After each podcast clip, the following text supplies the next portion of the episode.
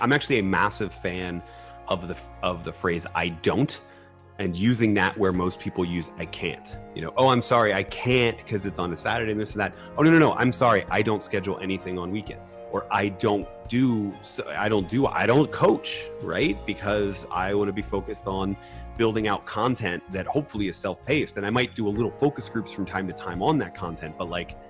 I don't do that. So no, I'm sorry, I can't do it. I, it's not even I can't do it. I just I don't do that. That's not part of my business. You're listening to The Breakdown with me, Chris Clearfield. The Breakdown is a podcast where we connect with business owners and experts to hear their perspectives on this crazy, complex world. I'm your host and fellow learner, and I'm glad you're here. Okay, well, I will just start out by saying that I am excited to talk to my friend David Burkus. Uh, David is a writer who has written for years about really interesting things creativity networking um, what it means to be a leader in our kind of modern times and how the nature of work is changing which i think is something that you've been thinking about for a long time uh, and i think many of us are now catching up to to to this kind of fundamental shift that's that's happening um, so I'm really excited to talk to you. In addition to talking about your your work and your background, we'll also be talking about how you work with teams to help them improve, help them get better. Um, and with that, why don't we why don't we kick it off? Yeah. Well, thank you so much for having me. I'm I'm super super excited. Um, so how how did you kind of get started um, down this path? How did you get started, sort of writing about this stuff? You've written four four or five books is that right well let's go four and a half okay four and a half so i've written four books and i did a little project in late 2019 uh, that came out in early 2020 i did a little project with audible that is you know it's maybe it's it's a two hour long audio project but it's maybe 20000 words so i feel i feel weird calling that a bookish book, yeah right right yeah yeah, I mean it's a, it's what the it's like an Atlantic article from 1990, right? right. Right. Um, I feel like their word counts have shrunk dramatically over the last 30 years, but yeah, I mean I so uh, depending on who I'm talking to, um, I usually introduce myself as an organizational psychologist, which is true, or I say I'm trained as an organizational psychologist, et cetera, which is true. Um, the the tr- the truest true is that uh, I'm trained as a writer. I went to undergrad to study English and creative writing, thinking that I wanted to be that sort of great American novelist. When you're 18 years old, your grand existential crisis, if you're um, a, an aspiring writer, is do I want more of the sort of literary fiction where I'm brilliant but I'm starving? Or do I want to sell out and do like write like thrillers or sci-fi or something right. like that? I, and I don't I don't mean the term sell out to degrade those, but like those are the two big things, right? Uh, same thing in film, right? Do I want to direct Marvel movies or do I want to direct classic cinema that wins awards but nobody watches, right? Um, and it was in that time that I found a lot of early Gladwell pieces and some of the most of the names I've honestly forgotten because it's the people that like came. Gladwell was writing in the in the New Yorker um, and it was the people that came before like the Heath brothers or before Dan Pink. I think I think Free Agent Nation actually came out when I was undergrad, but I wasn't aware of it. But those early, early social science writers who found a way to blend research in human behavior with storytelling that exemplified the point better. I mean, prior to that, business books were very prescriptive, right? They were dry. They were very yeah. dry. Even the great, like even the great ones, like Peter Drucker, it's very yeah. I mean, there's a there's a cadence to it. Right. I mean, very dry. And the and the only thing you had was like it was either a case study of a whole business, which those are, are fascinating, but also sort of sample size of one, so you can't really draw a lesson from that. It's just sort of fascinating. Um, or they were, yeah, like you said, they were very dry. Here's the 12 steps to this, or the seven habits of this, or or like you said, or or Drucker, here's how to be an effective executive, et cetera. So this idea that you could blend the same storytelling techniques that I had learned um, for most of my undergrad learning with with stuff that actually helped people and then helped me not to starve that was fascinating to me. So that became the oh that's that's what i want to do. So i went to graduate school to study organizational psychology um, did a master's at the university of oklahoma and then i was married well i still am married to but uh, she's no longer a medical student. I was married to a medical student at the time so when i got done with my master's she still had two years left. So i just thought what the heck? Let's do a doctorate too so which is the most cavalier way to say it but like i mean uh, we had we had uh, two years into our marriage we were doing nothing but study dates because we both were in graduate school then i finished it was like we can dramatically overhaul our life, or I, we could just go further into debt. Let's do it. Um, so, so that's what we did. I did I did a, um, a doctorate from Regent University in Virginia Beach that was very low residency, which was kind of the reason for picking it because once your wife is tied to a medical school, you can't really go anywhere. Right. And that was where in in that program was where I really got to to play around with okay, doing research, but I also get to write more practitioner articles and that sort of stuff.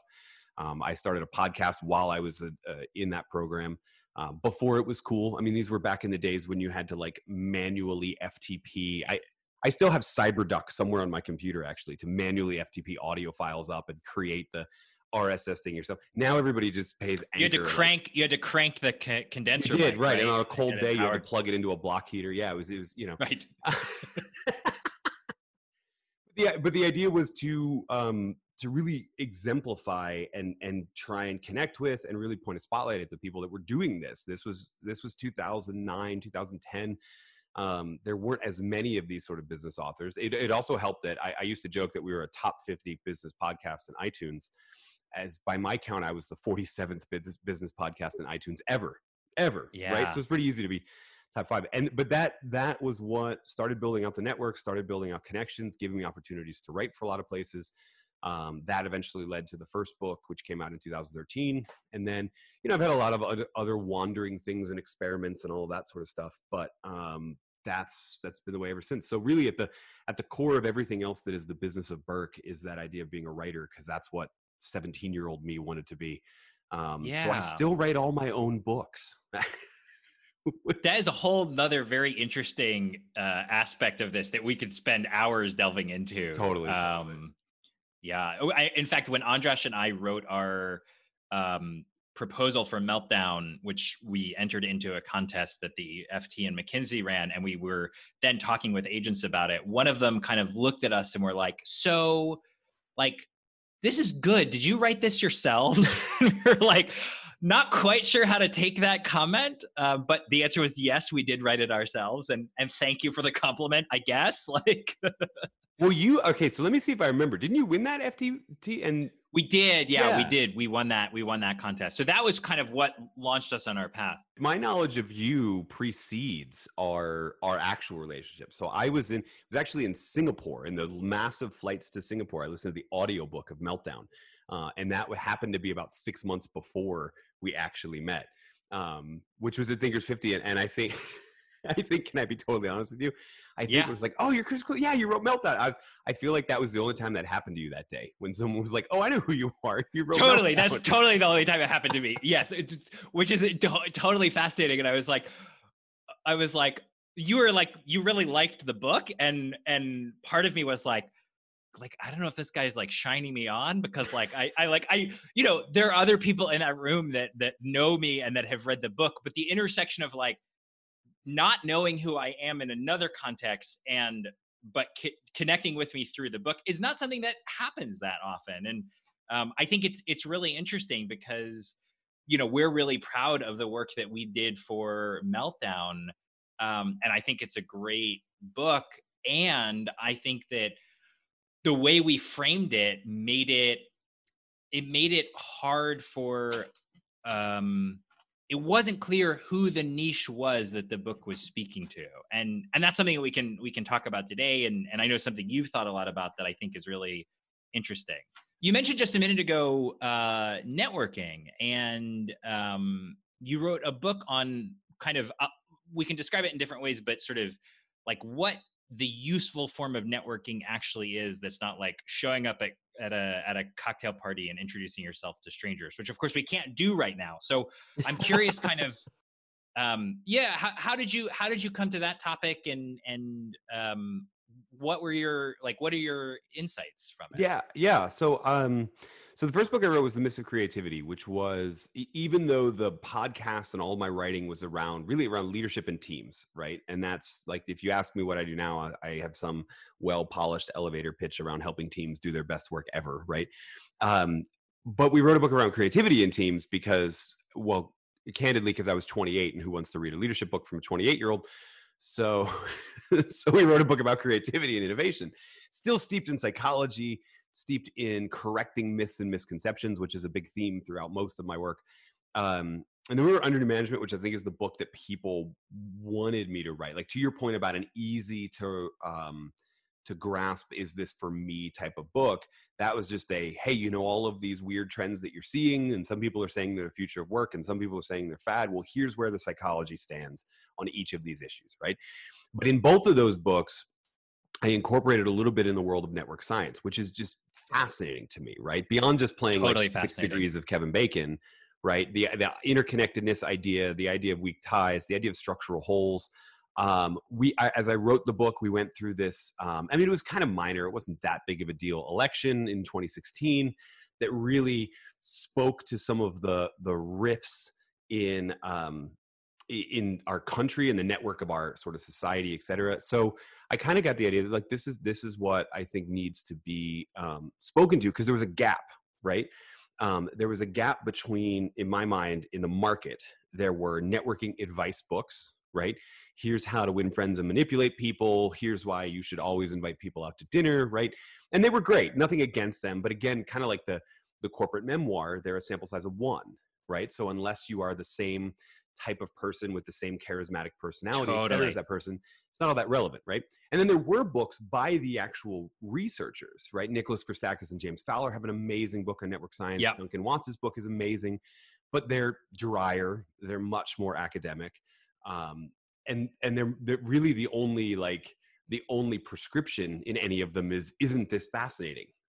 Which is great like they are fascinating but they don't sort of help people so the idea became what if we could split it down the middle? What if we could have a book that was um, that described how the network works and then also said now that you know these things here's what that means. That means a whole lot less yeah. networking events and a whole lot more getting to know the people that are in your network. That means going to events actually where people are doing something other than networking because we build bonds with people better. There's a lot of research on that when we're when we're active together with them working on something instead of um, just being there to to connect with people. So a lot of that sort of research. So that became friend of a friend which was um, a really interesting really interesting book to write because it also let me look back through my own at this point about eight years of doing all of this stuff and figure out oh that's why this worked and that's why this didn't work and that's why yeah. i hate cocktail parties and that's why right so um so that was really interesting too but yeah the, the goal was really to give people something that applies to everyone because it's not as, as i say often in a lot of interviews it's not actually about growing your network it's you can't improve your network you can't strengthen your network it's not your network there's just this this network right? There's that 8 billion people network. It has clusters of maybe your industry or maybe your city or whatever it is but it's the network. And when you commit yourself to understanding it and understanding where you are in it you start to figure out what you're missing how to how to fix that and then you write your own prescriptions based on that. And it usually doesn't look like just running a numbers game of going to all of these cocktail parties and praying that the people who are there are the right people for you. It looks a whole lot more like exploring the fringes of your network, reconnecting with people you already know, et cetera. And uh, it looks, I mean, a whole lot less awkward, which is great too. What's a way that this had? You said you kind of looking back, this just showed up in in your uh, success. But what's a way that you have kind of since writing that book, sort of you know implemented in a practical way for yourself? Like what's a what's the takeaway that you have taken away for yourself? Yeah, so I um as I was writing the book and and going back through all the research around the strength of weak ties for example, which is get some play in uh, what I would call the prescriptive range of literature on networking, but it's usually hey, when you're looking for a job, go reach back out to all of your right or or if you get recruited into like to sell essential oils or some other network marketing company they're like go back and hit up all your old friends on Facebook. it's a terrible use of the actual strength of like the lesson of all of these studies on the power of dormant and weak ties is that you need a system to be checking in with them regularly so that it's not awkward when it comes time to reconnect. Like, not everybody can be your friend. The lesson is not turn all of your weak ties into strong ties. The lesson, though, is to be cordial enough and check in with them enough that they're really not, uh, th- anytime they need you or that you need them, you can just reach out to them and start the conversation instead of, I started describing it as the clock of awkwardness right? Anytime mm, you, I love that. When you talk to somebody, the stopwatch starts, and then the clock of awkwardness starts ticking. And the longer you go before between interactions, the more awkward it is the next time. And and that's really the goal. And the lesson of strength of weak ties is to reset that clock as often as you can. So. um, that was something originally I was using like software to track who am I interacting with and how often, et cetera. And then I learned that it's really just a habit. If you, when people pop into your head, take the 15 seconds to send them a text message that says, Hey, Chris, I was thinking about you today and I hope you're well. Right. Or, Hey, Chris, I uh, accidentally blew a fuse in the plug of my uh, office. And so now it has this char mark around it. And it reminded me of you. So I figured I'd reach out. Right? little, little stuff like that goes a, a, long way. I mean, like I've never been on the receiving. I've, I've never had someone mad at me because I said I was thinking about them and I hope they're well, or forward because I forwarded them an article about the fact that uh, that my Philadelphia Eagles are currently number one in the NFC East despite having a terrible record. It's just less terrible than everyone else. So anybody that I know that's a fellow Eagles fan got an email on Monday morning. You know, similar thing, right? Um, it's these little habits that become powerful, and that's what I think when people like in the book we talked about Adam Palmer, who was also in Adam Grant's book who is you know the the most successful networker in the world, even though he's a shy introvert um, type person. It's it's the little things like that. What can I do that takes 15 seconds, or what can I do that takes five minutes but creates a tremendous amount of value for somebody else? Um, making the time to do those things is probably the biggest thing I took away from even writing the book. And so now it's become a habit. I don't actually need the software anymore, which is weird because I I won't tell you the name of the software because I became friends with the guy who founded the company and then I stopped paying him. Um, so I won't mention hmm. what it was. Just that um, it used to remind me whenever it needed to follow up with somebody, and I it stopped sending me reminders because I was following up with people frequently enough because I developed that habit of hey, I'm just going to take the 15 seconds to shoot him a text and ask how he's doing.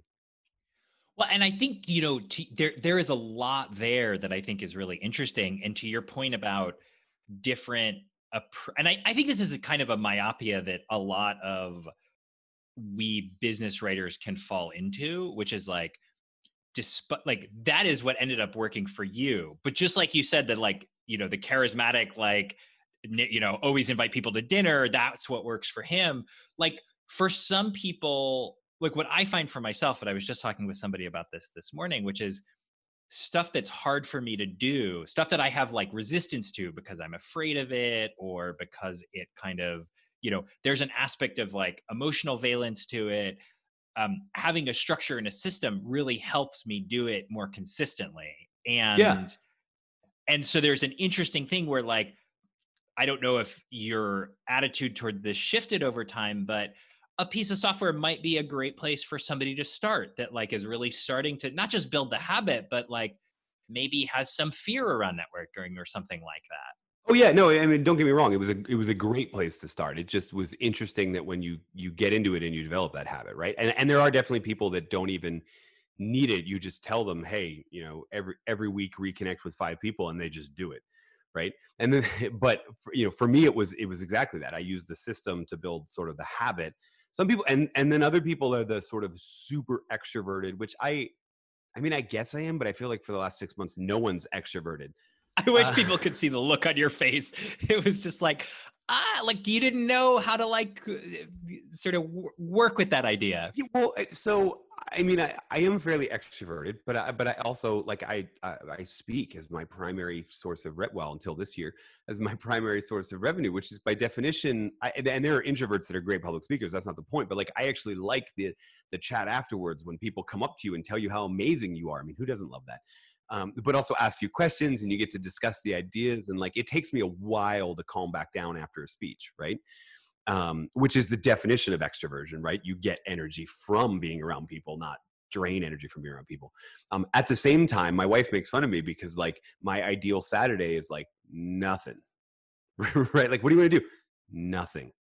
Right. What do you mean? That's exactly what I mean. I want to do nothing. I got I got this book that's taken me a, a, a way too long to read, and I would just like to finish it. Right.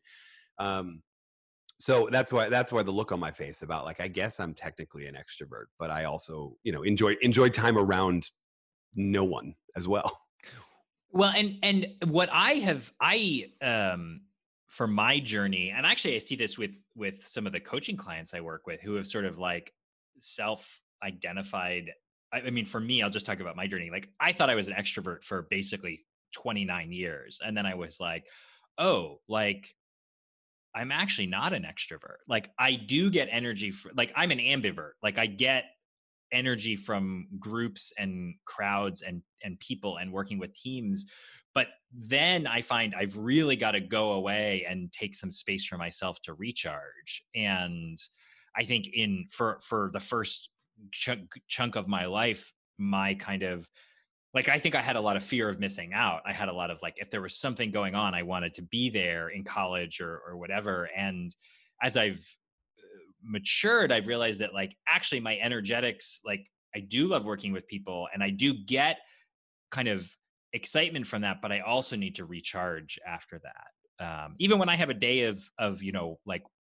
one-on-one calls with folks it can be it's a it's a challenge to balance.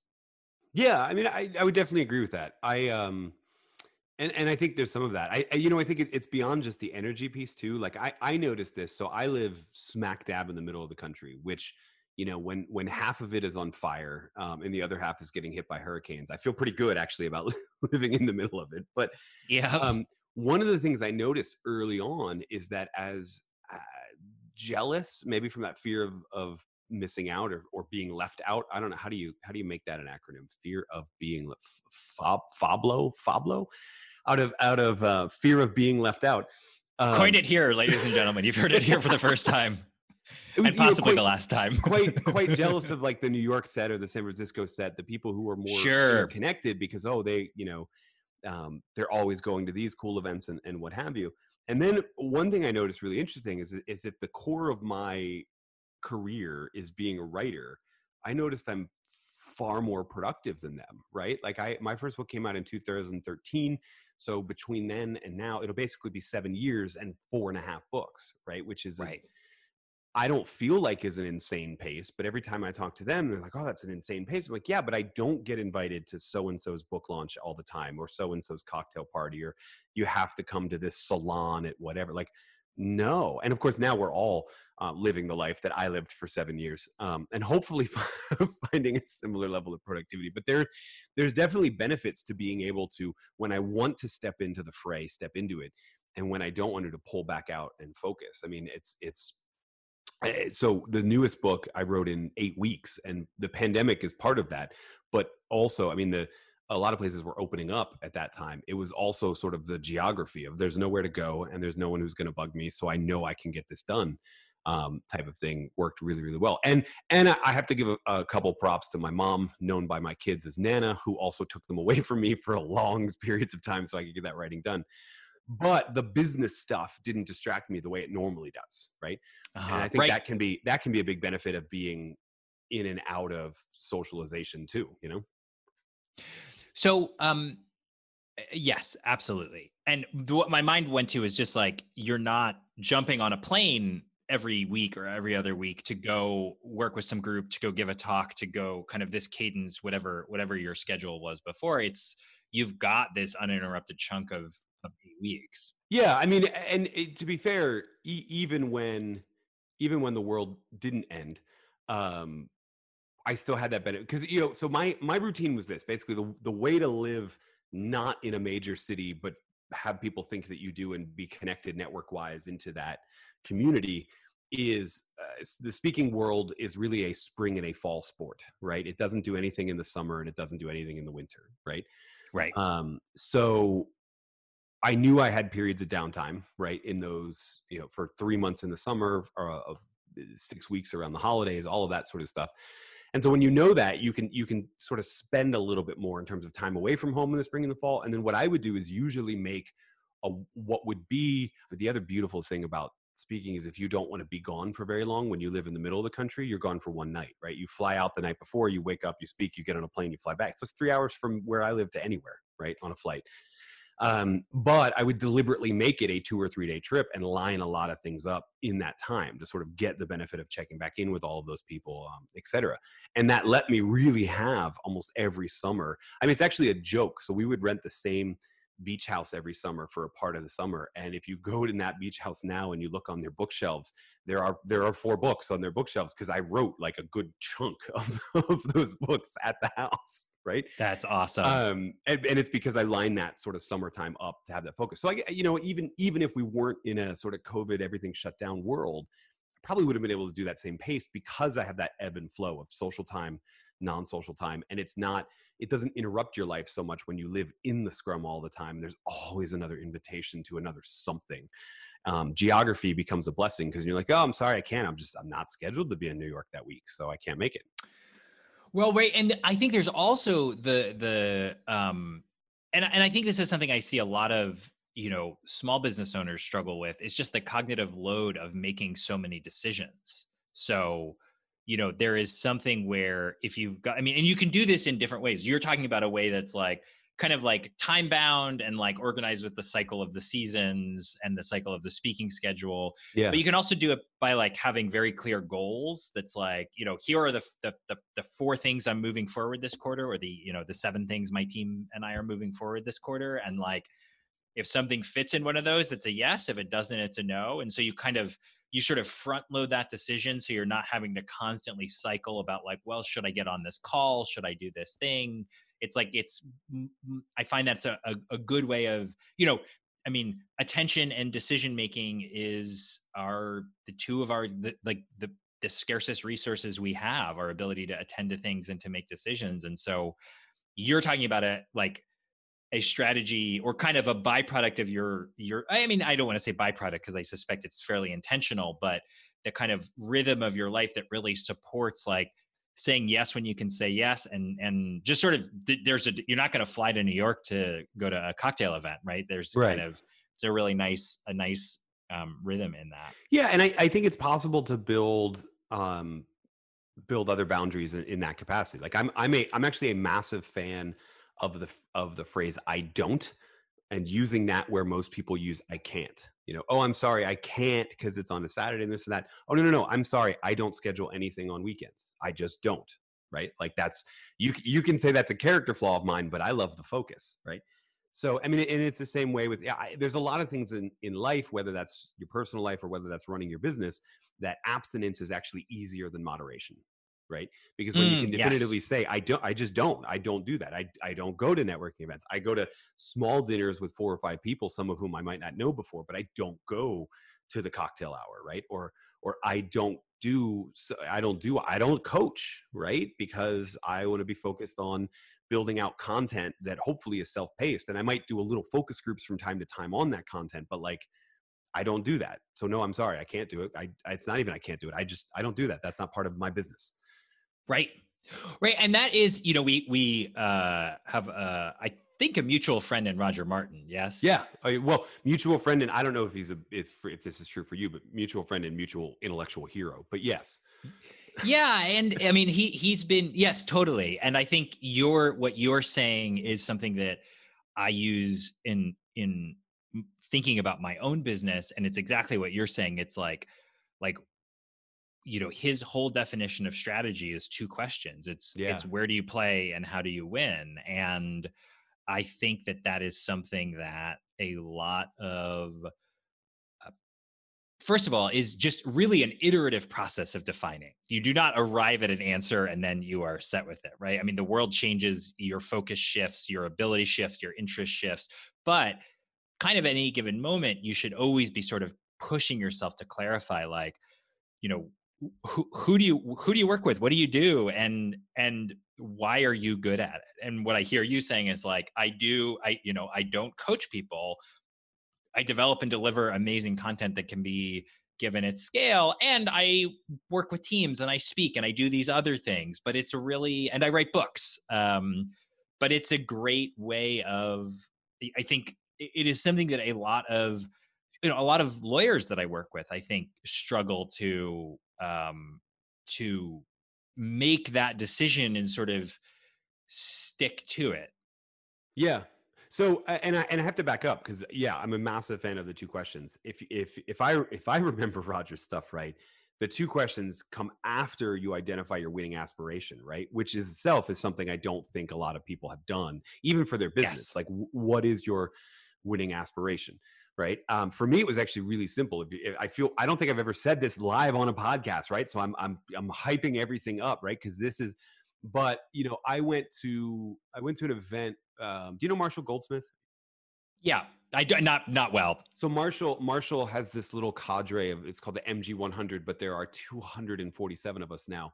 Um, of I, disciples. I don't know what you would call it, but people who who back when we could meet in person would meet quarterly at whatever whatever city Marshall happened to be in. We'd tag a weekend onto that and just kind of hang out and identify. And, and in in that group, one time we were really um, trying to design the life we love and all that sort of stuff. And I came out with the winning aspiration of, you know, how would you know if your career was successful? And I said, well, if I sold 25,000 copies of, of my books per year and I did 25 speaking events at, and I won't say the revenue part, but there's another one in there. Um, and it was basically that's it. If I get that many invitations to speak and I sell that many books, that's boom, right? Now, ironically, inside that winning aspiration becomes the answers to sort of the first question: Where do we play? Will we play in the writer yes. and speaker world? And maybe I do. I've I do a lot of um, kind of max three hour trainings, right? So like it starts with a talk, but then it goes into here's how to apply, like for the networking thing, for example, right? It's half keynote, half exercises that we could do together, but it's always inside of like I'm gone by that by lunch, right? Or or we don't start till lunch and then we go to the end of the day. Um, and the reason is that there there wasn't any revenue source other revenue source identified in that in that winning aspiration right so there's my it automatically sort of sets up those questions and it took eight years to come up with the answer um, to those to that but once you to me that's the big thing once you get that like then even your where to play and how to win becomes easier and i think a lot of business owners um, haven't even identified that. I mean I, I, not not to harp on lawyers but like i know too many that still don't know what type of law they practice. You know what i mean? Exactly exactly.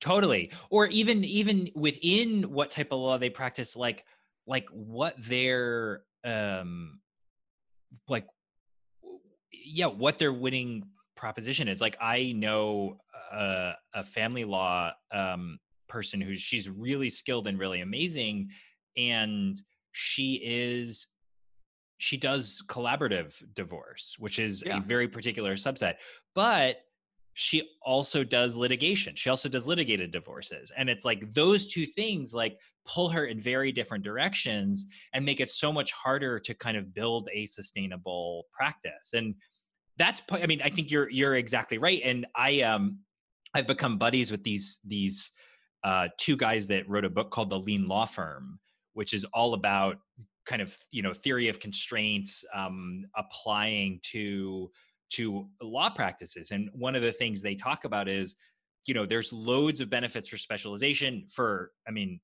you know inbound marketing for um, you know how, how you message to the particular people you think are going to be a good fit but also for getting really good at the matters that you do so you can do them faster and so you yeah. can like just increase your throughput rate which increases you know in turn increases your your billing and means that you are going to be doing less context switching and i think that you know they've written about this in the context of of law firms and to your point i see this a lot with lawyers but i think that it applies to loads of small businesses. I mean even even things that are very hands on and and seem like in theory that they should be general like a massage practice or a yoga studio it's like you can really niche down within that and and really just dramatically change how effectively you're able to serve your your customers. Yeah. Oh totally. I mean i so are uh, a case in two points. One of our neighbors in, in the neighborhood we are is a um, family law attorney, and but she only does um, adoptions, and she only does sort of local adoptions. In other in other words, sort of the the unwed mother wants to put the baby up for adoption. She just does that, and she does it ridiculously well. Uh, when we were getting our estates and all of that, and trusts and all that sort of thing run out, the, the lawyer that we use lives in Utah, which is not where we live, right? And the reason is that when we were looking for the person that fit our profile, right? The thinker, speaker person, my wife is an ER doctor. So there's a lot of liability going on both sides and all that sort of stuff. We were looking at who's who's the best person to handle it. Just so happened that firm was in Utah. Now, could my neighbor have drawn up all that stuff? Probably, right? But I was, but first of all, she doesn't, right? That's that power of I don't. I don't do that. But even if I did, I wouldn't be great at it. And so, you know, uh, we we ended up with the with this crew, and that's that's it's a it's a whole lot easier to be referable when yes. you're when you're known for that sort of one thing. And the irony is, even when you're known for that one thing, like you get referred, and then it extends from there, right? So so my last book was about networking, right? And I did a bunch of different, uh, done a lot of content around that. I've worked with a couple different organizations with their L&D departments to build curriculum for their people. Again, that's that at scale. L and L and D is learning and development. Yeah, sorry, learning learning and development. Um, to build out curriculum for their employees, right? Of course, we had to rehash, like rework all of that curriculum when it suddenly became how do you do all of this sort of stuff remotely, um, which is good. It kept me busy because all the speaking events were canceled. But that being being sort of known as that in these two or three firms led to them saying, well, okay, so if this is what works for professional context, would this work for um, for keeping it for managers who need to keep in touch with their employees when you work in a remote environment?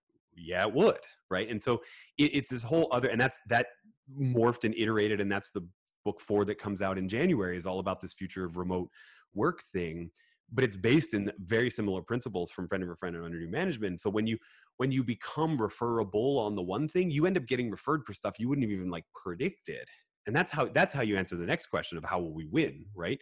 Is we get so sort of good at that little niche that you become much more referable than just like no nobody wants the oh yeah my uncle's a lawyer he could help you people want the oh you're adopting somebody from i know the exact person for that well, and and I think there's something to layer on to what you just said because it's it is you know the idea of the flywheel, which is not a new idea in in business, but is something that I think I've started really appreciating as I have honed my content and and honed my niche, which now that we're talking about lawyers, it really is doing a lot of work with lawyers in on an individual basis, but also law firms and, and legal departments that are looking to navigate this whole um, morass of digital transformation and change that they're facing.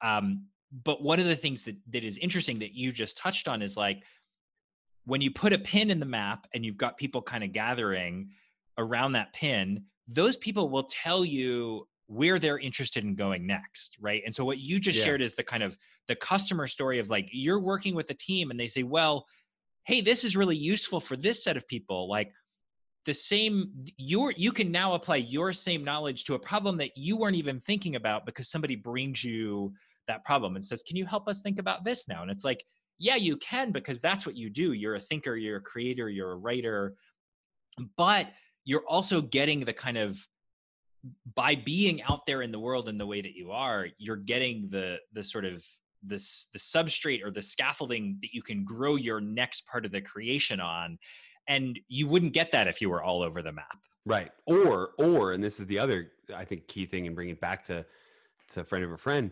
or you can refer that to somebody you know who does that yes. way better than you and then two things happen one that other person is grateful to you and i don't want to say owes you a favor etc but you get known in the community as a giver which is always good but two even that original client is still you didn't even solve their problem and they're still grateful to you right totally. you didn't do anything but you get sort of all of the, the sort of so they come back to you again anyway right like so it it you so you can either choose to go okay this is where you know i want to go or you can or you can refer it out so either option you choose is still you know sort of great for you and your especially if you're building a business around one person or two people like both of us you know, it, what's the line from Jay Z? I'm not a businessman, I'm a businessman, right? Both both of us are sort of in that in that role, um, as are a lot of lawyers, et cetera, and everybody else we've been harping on this call.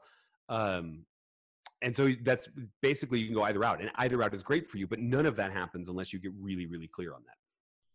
Well, and I think that there is there is a kind of an underlying stance that really aids the ability to to say I don't and to refer people out, which is this stance of abundance rather than scarcity, right? If you if you kind of are in a place of scarcity where you sort of like where anything that comes your way you want to do because you're worried that you're not going to get the next m- money to come in or you're not going to get the next opportunity it turns out to be really counterproductive right? I mean i i remember talking with a fellow consultant who she like she had an amazing network and she uh, at the time I was working with a lot of just people in the in the software engineering world and I remember asking her I was like oh like you know so and so at such and such company like would you make an introduction? And her response was basically like I'm not sure why I would help you with this. I might want to talk to them later.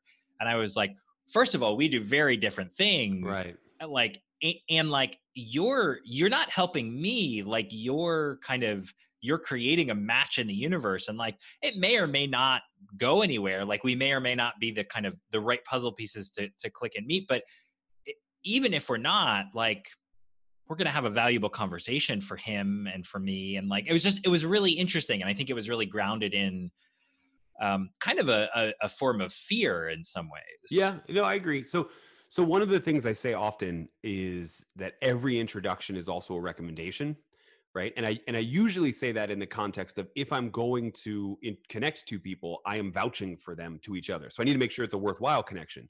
But your example is actually the flip side of that, which is Eh, the person who never has anything positive to say about anybody else, who never recommends anyone else, doesn't get known as a giver, doesn't get known as good at, gets known as kind of a narcissist, right? Like kind of a person that if, if you if you think you can handle all of that stuff, then you've got an unrealistic expectation yourself, and you're it's probably not going to pay off for you in the end. So so it goes both ways. Every introduction is is a recommendation, but the people who never recommend anything are not all that valuable to the network.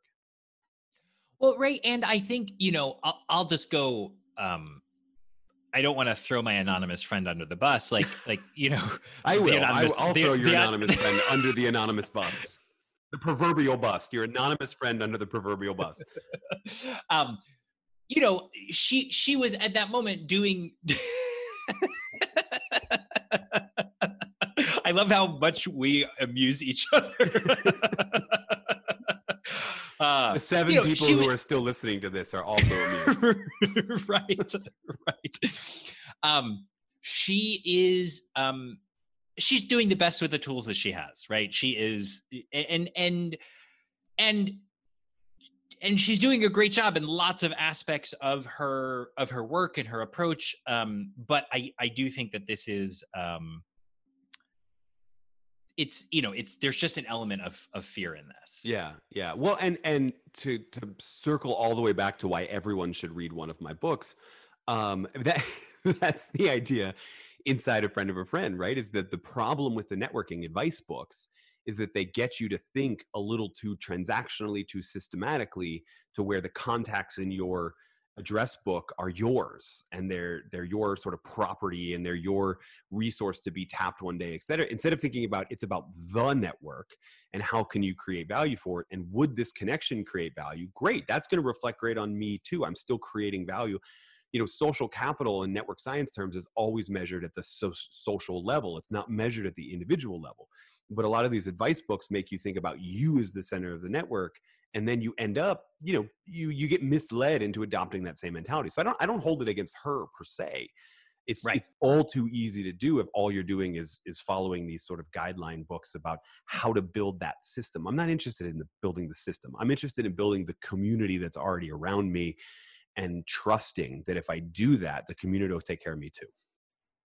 Right and it's and and we're we're sort of um uh, touching on what I think is this really interesting area where is it's like it's this intersection of like like woo woo and like business and right and and it's something I think about all the time. I I put it to somebody the other day, which is uh, somebody I was working with the other day, which is that I put it like this. It's like the the the beauty of running your own business is that of running your own thing you know the the, the business of Berkes, the, the the business that I run, is that you realize that that you are the only element responsible for your success or standing in the way of your success. Yeah, well, it's that second part that's the harder lesson, right? Well, and that's and that's and that's the part that's it's you know it's it's terrifying, right? You can spend a lot of time feeling at the effect of things. And so I'm curious in kind of your journey, you know, you're trying lots of different things. You're, you know, as you said, you've written a bunch of books. Um, you have these goals that that you are um, that are ambitious, but you're kind of, you know, it seems like working with them with with some amount of ease and lightness. I mean, what is what is your journey to kind of owning your journey been like? Yeah, um, I'm I'm not too sure I have. I certainly had people yell at me uh, as recently as two weeks ago about about the idea of like you, you make little comments and they reveal that you think something is standing in your way that's not you, right? that oh i'm just not i didn't get picked or i didn't get famous enough or this or that right um so i'm not sure i have i mean the, the only thing uh, what i can say is the only thing that's worked for me consistently is trying lots of different types of content and then seeing which one people like. Right. You know i i the very first one was a podcast. I actually i don't I, chris i don't don't take this as a judgment. I don't know that i would start a podcast right now. Um, I, although I'm thinking about it, it probably wouldn't be an interview-based show, et cetera. It would actually just be the audio feed of the videos that I make, right? But um, first, first it was the podcast, sort of mixed with some writing, and actually, it was the podcast was my thing, and then the writing was usually on other sites, trying to write for HBR or Wall Street Journal or all of get get these op-eds placed in a lot of different places. Um, and all of those are sort of a form of experimentation. Then uh, I did a little with video, but at the time, this so this would have been like 2014 the, the world of social media was actually different then and didn't support video as much as it does now right then in 2018 um, well so i ran the podcast through to the end of 2017 2018 we launched friend of a friend and so i sort of didn't have time to keep doing an interview show and all that sort of thing i was being interviewed on all, all sorts of shows and then when the the the stress of launch sort of recedes you know it's sort of like it's like I, maybe this is too ever present in my mind, but it's sort of like campaign season, right? You're doing all of this work right up to a definitive date, and then it just sort of disappears, and you figure out whether or not it was worth it or not. Yeah. Um, that's when we flipped to kind of video, and then we started. I started experimenting with video almost as a form of writing, if this makes sense. So, like now, my my rhythm, my habit is actually that I outline a video. Like uh, I could pull out my phone and show you the one that I'm going to record uh, in a in a day or two um, is uh, how the best teams work together. And so it's it's it's really sort of a, a more practical approach to like the Google People Analytics study around um, psychological safety method. It's an outline of that. Project Aristotle. Right, Aristotle. Thank you. I was I was I should probably get that down before I record the video. Um, but but so we have editing right exactly but we um so so then i'll actually record the 10 minute video sort of talking through it then take the transcript of that and then sort of writeitize it right then cut it up into other little shareable bits et cetera. but it's a system that came from experimenting with all of those different medium first and and dropping the ones that didn't work i mean i, I there there was a so the original the original podcast was called Leader Lab, which was apparently a trademark infringement, but it took them four years to find us. Um, and there was there was a PDF style journal called Leader Leader Lab Quarterly that we put out. Um, that was sort of like kind of similar to those Change This manifestos that were really popular in like 2014, 15. Um, we did uh, we did a, a second podcast called Shorts, which was audio essays, which was again writing first and then reading the writing, which was actually dreadfully boring um because people don't want to be talked at right? Um so we tried i mean a ton of that different stuff. And so you know I, i'm I, the big part of that is i'm still discovering the ways in which i hold myself back but the thing that i refuse to let hold me back is sort of this fear of experimentation. If there's a new medium out there i will play around with it see if it works. If it doesn't resonate with my audience i i won't do it. And with pretty much every medium that comes out there with the exception of tiktok uh, i'm willing to experiment and play around with and yeah.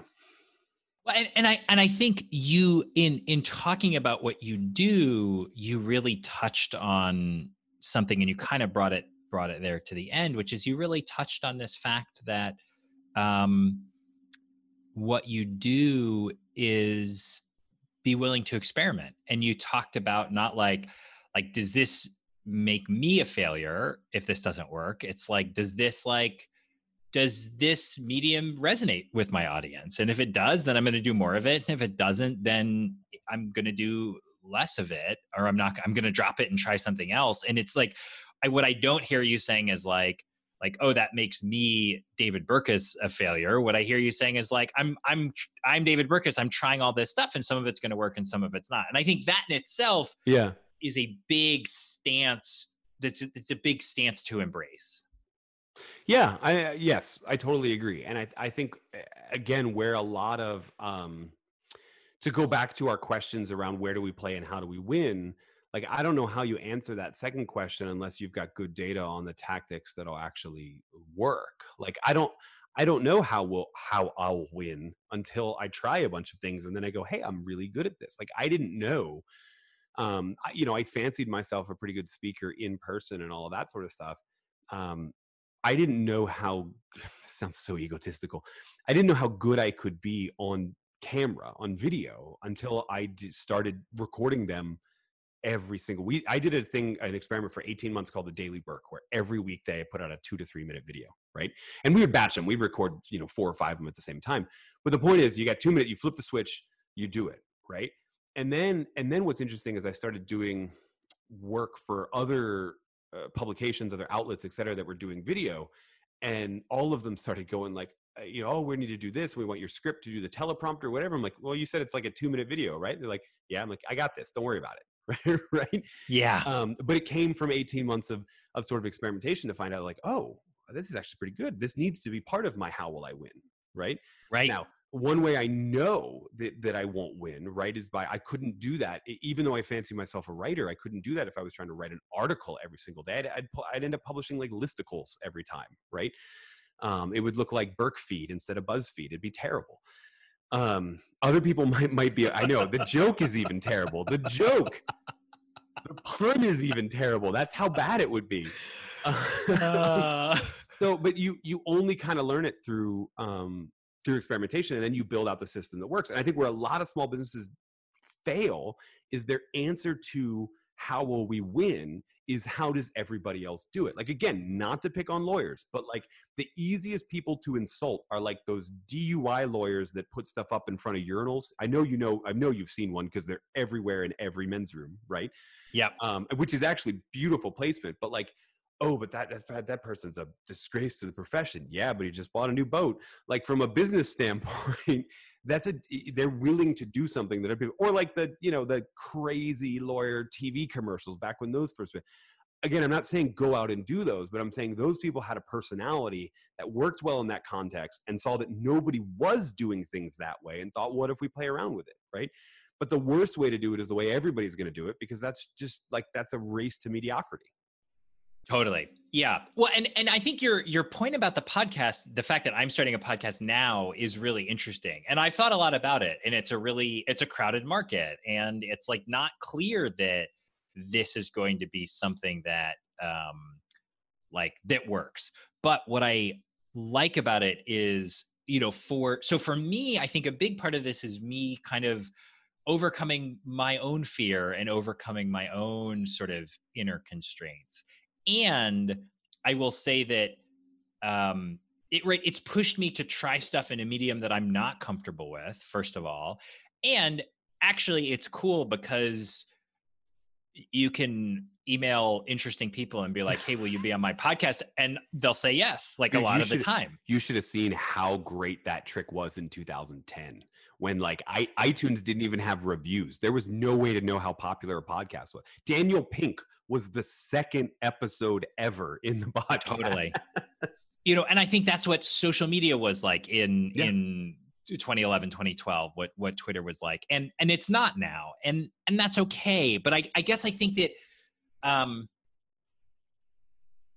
I was writing and I was thinking, I had some anxiety. We're, we're launching this podcast next week. And so I had some anxiety kind of leading up to that. And I was like, why do I have anxiety about this?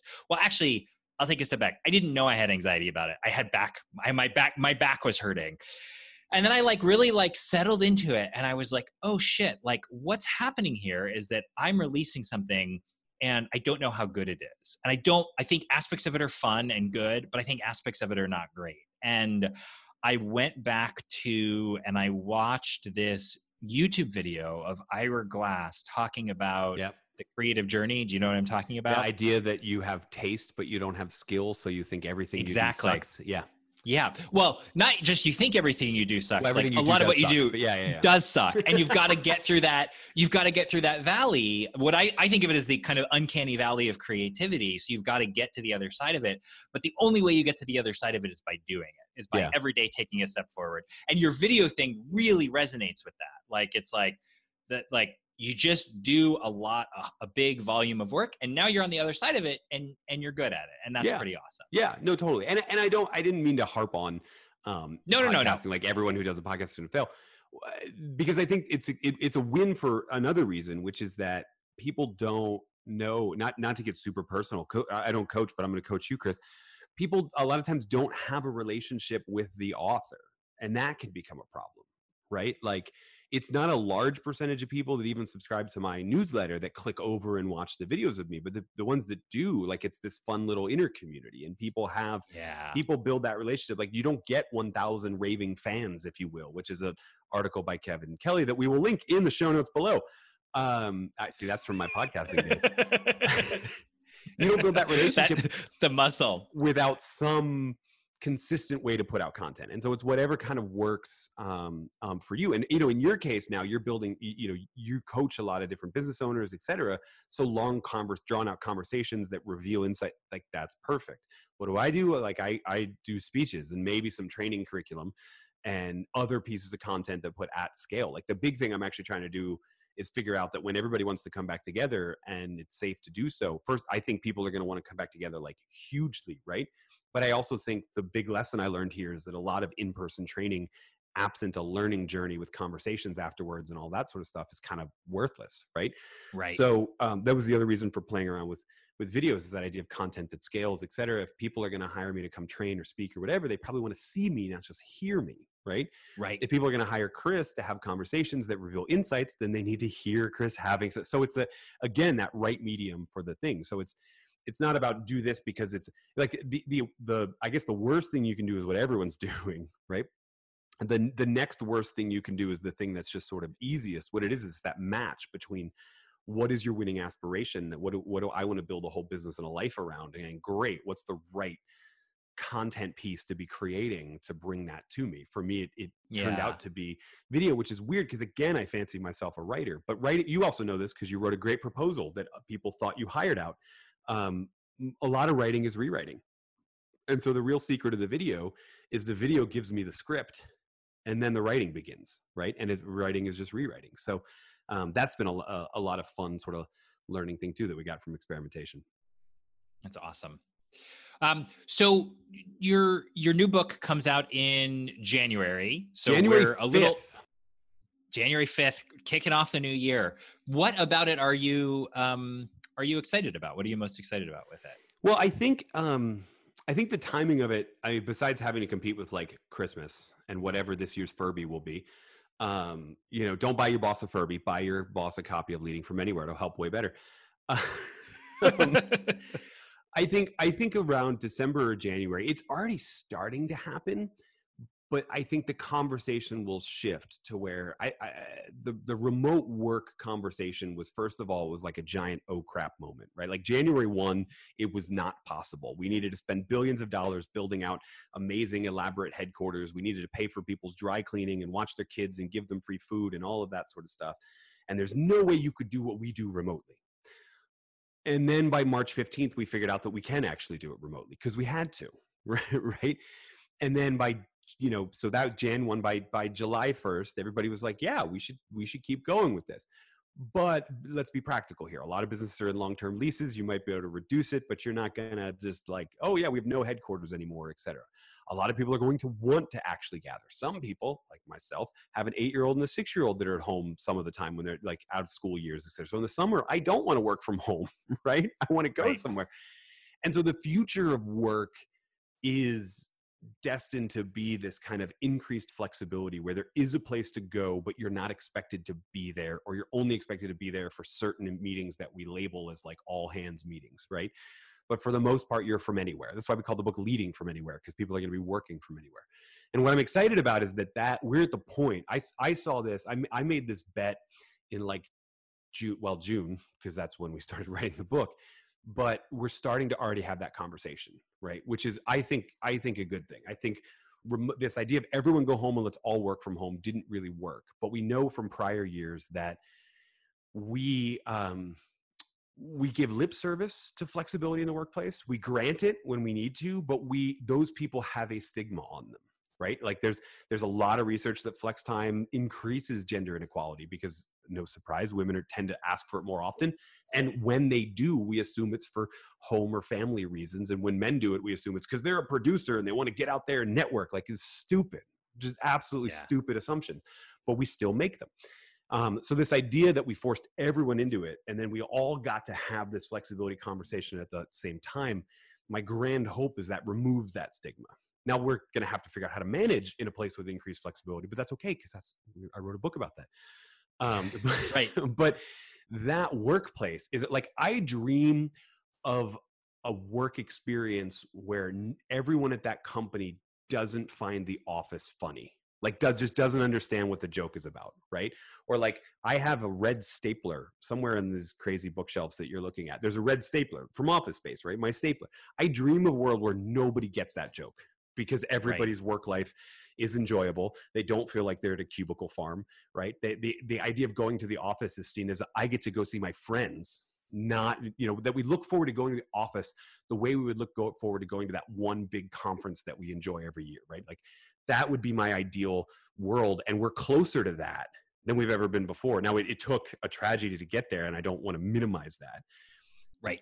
But i'm glad that we are having this conversation so we can push towards that world so that some good can come out of that tragedy in terms of our, our work experience and that sort of thing. I'm really hopeful for that. I think embedded in this is another idea which I've thought a lot about, which is that, that something like a meeting, or you just said the conference that you're excited to go to, like groups of people convening is great. And the power to convene is one of the underappreciated powers that organizations, that leaders have. And part of why it's underappreciated is because it's so often misused. People convene for lots of stupid reasons. They convene to push out information that would be much better in a written document or even just like an emailed PowerPoint deck. Um, but when you convene people with energy and with purpose, that I think is where part of I think what kind of the next generation of work could see if we do it right is that we bring people together for creative purposes and then we let them go and do work that is productive and bring them back for creative purposes. And and we kind of have this sort of this rhythm of it this sort of see not it, it doesn't have to be on the time scale of seasons but like this kind of this ebb and flow of it where we're bringing people together for the right reasons not for the wrong reasons Yeah, agreed. Um, so I've studied companies that have been fully distributed from the get go for about five years now. No surprise, they a lot of them were featured in the new book, but a lot of them were in under new management as well. And most of them have once or twice a year annual gatherings. And the primary purpose of those is to get people together, right? The primary purpose of those is, I mean, if, if we're going to use the fancy schmancy organizational psychology, the, there's a there's a element of co-working called cadence right that when you have cadence with your coworkers when you know their work styles you know how they deal with expectations you develop this sort of rhythm you start to click and you work well together you have cadence with them um, cadence is what prevents people from freaking out when they send an email at 4.30 in the afternoon and haven't heard anything at 8.30 the next morning oh well we know that chris you know chris has got to take care of his dog that's a big deal. So we don't uh, he'll get back to me you know in 24 hours and that'll be fine right? Uh, that's cadence that's a shared understanding of those expectations et cetera. The fastest way to build cadence is to work alongside someone not sort of remotely. And so these companies are putting together these events and the primary reason is to build bonds and to build cadence so that when we leave we still collaborate well together.